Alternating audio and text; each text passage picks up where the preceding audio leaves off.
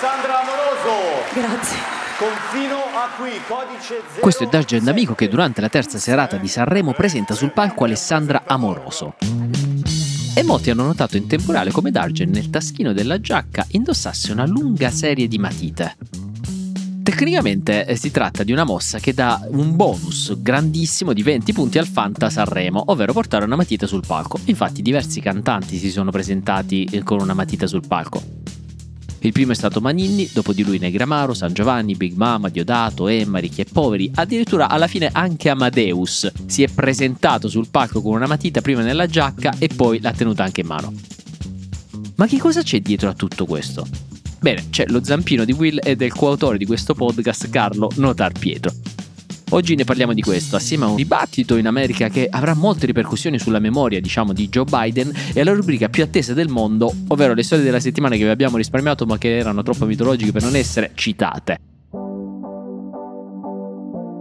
Io vi ricordo che Closer è un podcast quotidiano, esce ogni giorno alle 18 e approfondiamo fondamentalmente i fatti della giornata cercando di fare ordine su quello che è successo.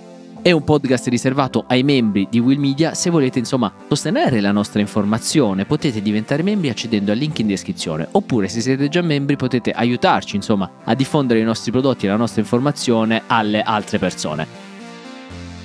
Bene, cominciamo e ora che le storie abbiano inizio.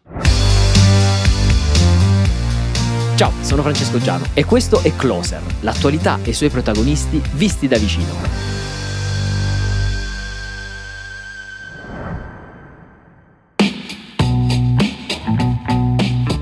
Allora, per chi non sapesse cos'è, il Fanta Sanremo è un gioco creato da un gruppo di ragazzi anni fa simile al Fanta Calcio, però per Sanremo. Consiste nell'organizzare delle squadre formate da 5 artisti in gara che prendono dei punti in base all'esibizione, alla classifica, ma anche ad alcuni bonus, ovvero delle azioni che vengono fatte in diretta televisiva. Può essere magari dire una parola, può essere presentarsi, non so, sul palco con una scopa o appunto presentarsi sul palco con una matita. Questo giovedì c'era questo bonus giornaliero di 20 punti che è stato promosso dalle istituzioni europee in qualità di partner del Fantasarremo.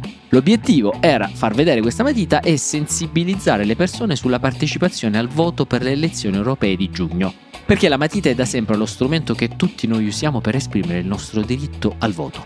Ecco, dietro la scelta di questo simbolo c'è anche lo zampino di Will, che da tempo sta usando la matita per la campagna del voto fuori sede.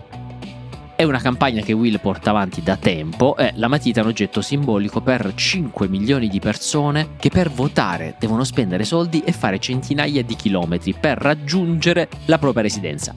È il caso di studenti fuori sede, ma è il caso anche di lavoratori fuori sede che hanno la residenza magari nella regione d'origine e il domicilio eh, invece dove vivono. L'Italia infatti è l'unico paese in Europa, oltre a Malta e Cipro, a non consentire il voto alle persone fuori sede. In Italia sono 5 milioni, di cui 600.000 sono studenti e la restante parte lavoratori e lavoratrici. In tutti gli altri paesi europei esistono varie forme di voto fuori sede, come quello per corrispondenza, voto anticipato e voto online. Will porta avanti da tempo questa campagna e, diciamo, il deus ex machina è Carlo Notar Pietro. Carlo Notar Pietro è il coautore di questo podcast, Chuck Norris della campagna del voto fuori sede, uno che non si accontentava di guardare Sanremo voleva avere il potere di hackerarlo. Volevamo che la matita diventasse il simbolo di questa campagna e ci stiamo riuscendo tutto sommato. Quando l'abbiamo pensata qualche mese fa eravamo in redazione da Will insieme ai ragazzi e alle ragazze di The Good Lobby. Stavamo pianificando una nuova campagna, una nuova fase in vista delle elezioni europee. Tra le varie cose che abbiamo pensato c'era quella di sfruttare l'esposizione mediatica di Sanremo e di chiedere quindi agli amici di Fantasarremo di aiutarci. È stato così. Abbiamo fatto la lega di Fantasarremo con il simbolo della matita, ma chiaramente i bonus erano già tutti chiusi. Quindi c'era quello del Parlamento europeo come bonus che poi si è rivelato essere proprio una matita. Quindi mentre il Parlamento europeo ha usato il bonus giustamente per sensibilizzare sull'importanza di andare a votare in generale, noi abbiamo detto quello che stavamo dicendo da tempo, sempre con la matita. Il diritto di voto in Italia è limitato per 5 milioni di persone e abbiamo capito che quella matita portata in mano con un gesto molto semplice poteva diventare di una potenza infinita. Del resto la matita l'abbiamo usata anche per la manifestazione che abbiamo fatto davanti al Senato qualche settimana fa, proprio per chiedere al Parlamento di approvare subito la legge per permettere il voto fuori sede. In presidio davanti al Senato, studenti e lavoratori chiedono di fare presto. La legge per il voto dei fuori sede, ferma da sette mesi, è stata appena incardinata in commissione, ma il tempo stringe. La situazione quando abbiamo iniziato diciamo, questa mobilitazione era questa. La Camera l'anno scorso ha approvato all'unanimità una legge per il voto fuori sede. Questa legge è passata al Senato poi per l'approvazione definitiva, ma è stata ferma per sette mesi, senza che nessuno la prendesse in considerazione. Per questo abbiamo deciso di attivarci e qualcosa si è sbloccato. Ora, l'iter in commissione al Senato è finalmente ripartito. Il testo è in commissione affari costituzionali, ci vorrà poi il voto dell'Aula e a quel punto dovrà intervenire il governo. Ma il tempo c'è per organizzare il voto entro le elezioni europee. Nel frattempo è partita anche una mobilitazione incredibile delle regioni. Lombardia, Liguria ed Emilia Romagna hanno approvato in Consiglio regionale una mozione per chiedere a Parlamento e governo di fare una legge entro le elezioni europee e altre regioni hanno depositato nelle stesse ore la stessa identica mozione che tra l'altro abbiamo contribuito a scrivere anche noi di Will per chiedere quella cosa lì, cioè eh, di fare una legge entro le elezioni europee. Sono Toscana, Marche, Lazio, Puglia, Veneto e Sicilia. Le novità importanti non si fermano qui. Possiamo assicurare che le strutture tecniche del Viminale saranno pronte ad attivarsi per far fronte alle decisioni che emergeranno nel prosieguo dell'esame parlamentare e ciò con l'unico ed esclusivo obiettivo di assicurare, come sempre, regolarità e sicurezza di tutte le consultazioni elettorali. Questo è Angelo De Prisco, per esempio, direttore centrale per i servizi elettorali del Ministero dell'Interno, quello che si occupa delle elezioni, insomma. Ha detto una cosa molto chiara, noi del Ministero siamo pronti appena il Senato approva la legge. Questo vuol dire che c'è stato un cambio di passo e di mentalità Mentre negli anni il Ministero dell'Interno ha sempre affrontato la questione con un po' di chiusura, questa volta dichiara di essere pronto. E come se non bastasse, anche le forze politiche che finora erano sembrate più tiepide di fronte alla possibilità del voto fuori sede, oggi hanno decisamente toni più chiari. È appena uscito infatti un comunicato di Fratelli d'Italia che dice una cosa chiara. Siamo pronti a una proposta sperimentale per garantire il voto agli studenti fuori sede già per le europee. Insomma, Will e il nostro Carlo continueranno ad occuparsi di questa campagna. Ci auguriamo ovviamente che tutto venga risolto ancora prima del prossimo Sanremo. My memory is fine. My memory, take a look at what I've done since I've become president. Questo è l'uomo più potente del mondo che dice la mia memoria sta bene. Cosa sta succedendo? Come siamo arrivati fin qui? Il Dipartimento di Giustizia degli Stati Uniti ha avviato diciamo, un'inchiesta a proposito di una storia che riguardava Joe Biden. Secondo delle accuse, Joe Biden, quando era vicepresidente di Barack Obama, trattenne dei documenti top secret sulla guerra in Afghanistan e su altre questioni di sicurezza nazionale. Si trattava per esempio di appunti scritti a mano nel 2009 da Barack Obama, nei quali Barack Obama diceva di essere contrario a un aumento dell'impegno militare dell'esercito USA in Afghanistan, altri documenti riservati sulle riunioni di intelligence e di sicurezza nazionale. Questi documenti sono stati trovati tra il 2022 e il 2023 nella residenza privata di Biden nel Delaware, che aveva utilizzato dopo essere stato vicepresidente di Obama e prima di diventare presidente. Perciò è partita l'inchiesta per eh, capire se Biden dovesse essere processato per aver fatto questa cosa. Della serie, non ti puoi prendere e tenere per te e nascondere dei documenti di sicurezza nazionale. C'è stata l'inchiesta, un procuratore speciale di nome Robert Hur, un repubblicano, mm, ricordiamoci questa cosa, che ha fatto le indagini che sono durate oltre un anno, adesso ha concluso e ha scritto un rapporto di 388 pagine. Nel rapporto scrive Joe Biden ha fatto questa cosa, cioè ha trattenuto volontariamente i documenti, però tutto sommato non va processato perché non ci sono degli estremi per processarlo. Quindi questa cosa qui è archiviata. Perché è scoppiata la polemica? perché nello stesso rapporto di 388 pagine il procuratore speciale si lascia andare a dei commenti molto molto pesanti sullo stato di salute e sullo stato della memoria di Joe Biden. Il procuratore nel rapporto scrive Abbiamo considerato che al processo Biden probabilmente si sarebbe presentato una giuria come ha fatto durante il nostro colloquio con lui, ovvero come un uomo anziano simpatico, ben intenzionato e con una scarsa memoria sarebbe difficile convincere una giuria che andrebbe condannato un ultra ottantenne perché questo grave crimine che Biden avrebbe fatto richiede uno stato mentale di una persona in grado di atti intenzionali. Cioè, tradotto, sta dicendo Joe Biden è incapace di intendere e di volere, per questo non lo possiamo neanche processare. In più di un'occasione il rapporto segnala come Biden fatichi a ricordare dei fatti passati, o meglio delle date di fatti passati. C'è da dire infatti che il procuratore ha sentito Joe Biden durante le indagini. Joe Biden si è presentato a ottobre da lui, hanno, è stato interrogato per un po' di ore. Ecco, eh, nel rapporto il procuratore dice Joe Biden durante questo colloquio non ci stava tanto con la testa.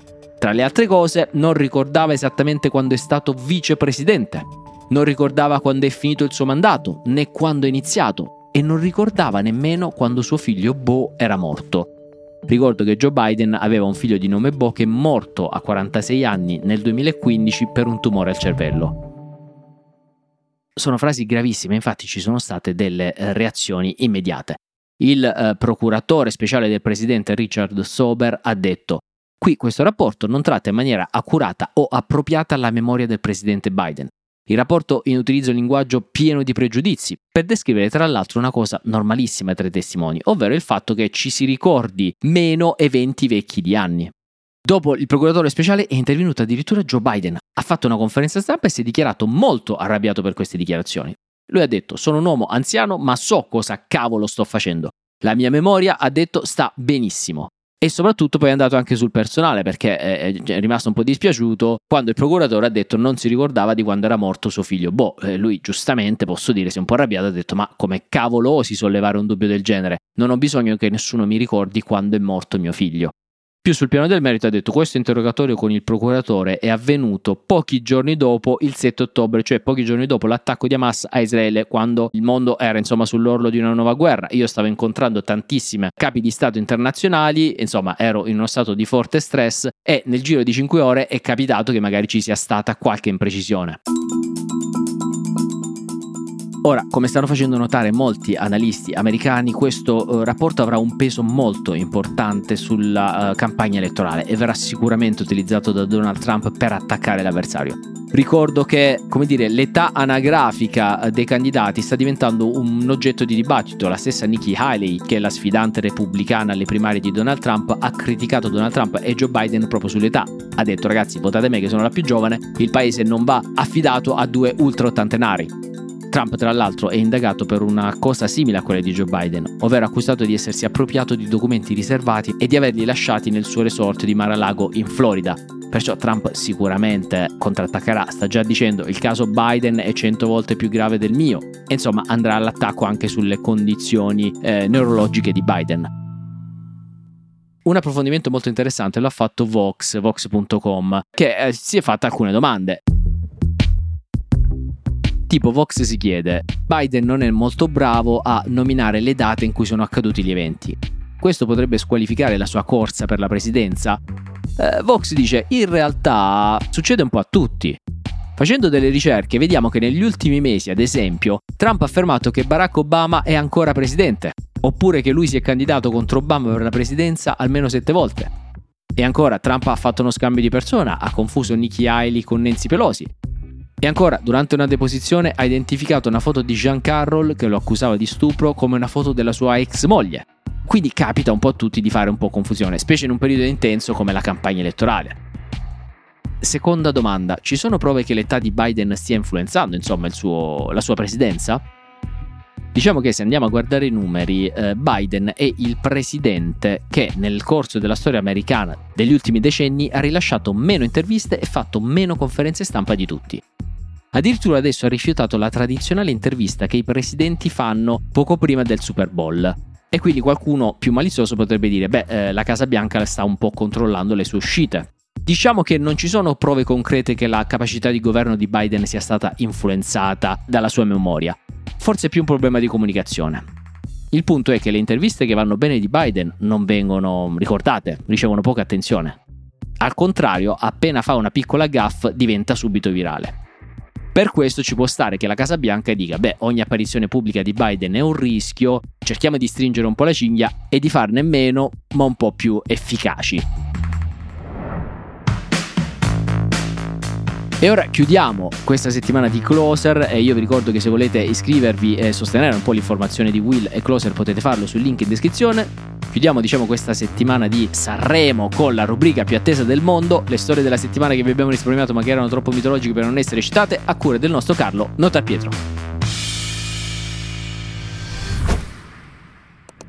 Ciao Fra e benvenuti nella rubrica settimanale delle storie della settimana che vi abbiamo risparmiato ma che erano troppo mitologiche per non essere citate. Vi giuro che ho provato il più possibile a evitare di far entrare Sanremo in questa rubrica, ma potete immaginare quanto sia stato difficile. Comunque, passiamo direttamente alla settima posizione. 7. dove troviamo il presidente Joe Biden che è ormai entrato nel vivo della campagna elettorale e già da tempo duella a distanza con Donald Trump, con qualche piccolo problemino di confusione. Il presidente Biden durante un incontro elettorale a Las Vegas domenica scorsa ha confuso l'attuale presidente francese Emmanuel Macron con lo storico leader francese François Mitterrand, morto nel 1996. Io mi auguro a questo punto che tra Biden e Trump qualcuno faccia altri errori in campagna elettorale e citino per esempio Oggiano al posto di Obama. Chi può dirlo? Sperare non fa male. 6. In sesta posizione troviamo con il suo esordio lo storico leader dell'Italia dei Valori, Antonio Di Pietro, ex PM di Manipulite, ex ministro, ora agricoltore e avvocato. Torna in campo e sapete come? A bordo di un trattore. Tra le tante cose che ho fatto nella mia vita, non ho mai dimenticato le mie origini. Sono anche un agricoltore. Di Pietro torna in campo eh, sostenendo la protesta dei trattori. Ce lo aspettiamo stasera a Sanremo sul palco, probabilmente, visto che la RAI non riesce a capire chi e come salirà sul palco del festival a parlare della problematica. Proponiamo noi il duello di Pietro Albano, prima la politica e poi la musica, con un meraviglioso duetto sulle note di felicità. Mi candido ufficialmente come direttore artistico del festival. Che dite? 5.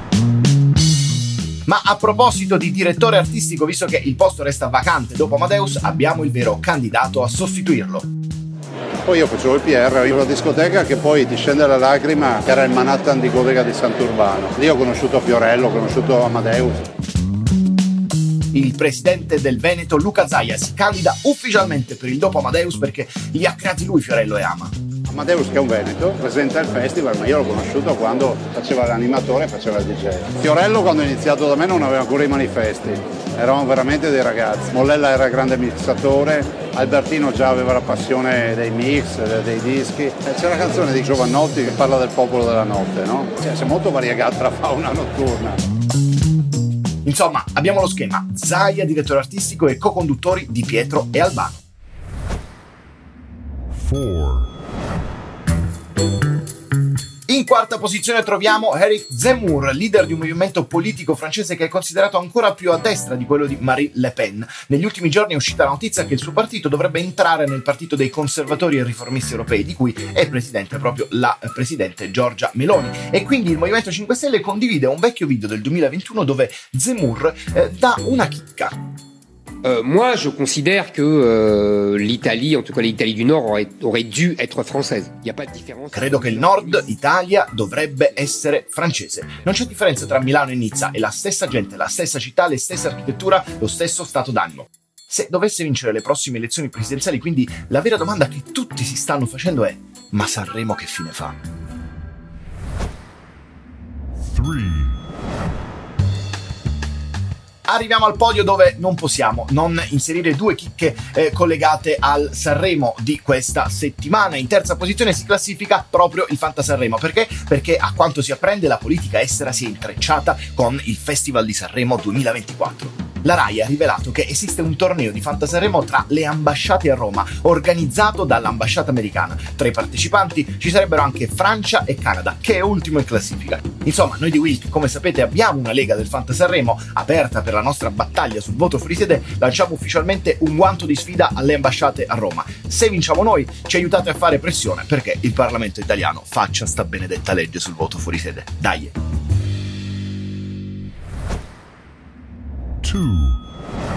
La seconda posizione invece è occupata da altre polemiche su Sanremo. Tralasciandone ovviamente almeno una cinquantina di quelle avvenute negli ultimi tre giorni, vorrei soffermarmi su quella che ha riguardato John Travolta e lo spettacolo imbarazzante che avrebbe fatto con Fiorello Amadeus sulle note del ballo del qua qua. Cosa è successo? Travolta decide di non concedere l'uso delle immagini. Ha detto praticamente nessuno potrà mai più vedere quel balletto imbarazzante con le anatre. E come dargli torto? Nel frattempo Fiorello fa mia colpa.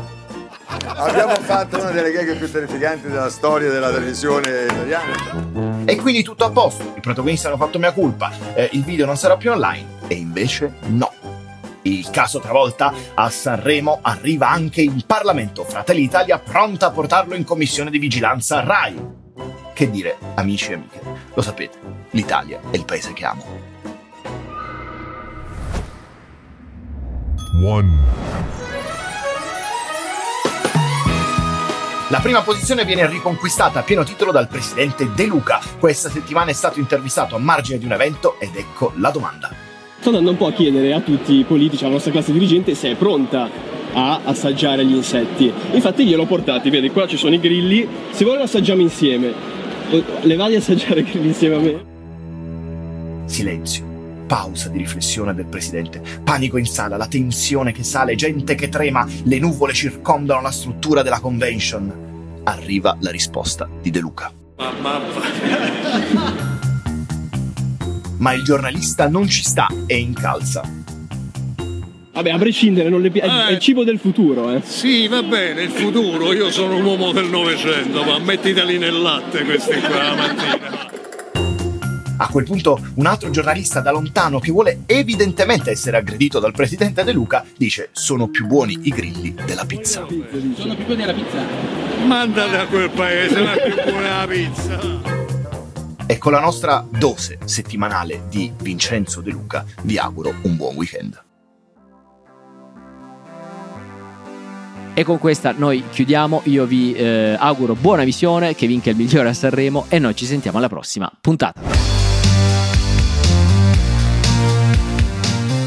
Closer è un podcast di Will scritto da Francesco Giano e Carlo Notar Pietro, cura editoriale Francesco Zaffarano, post produzione a cura di Cora Media, supervisione suono e musica Luca Micheli, post produzione e montaggio Andrea Girelli, coordinamento di post produzione Matteo Scelza.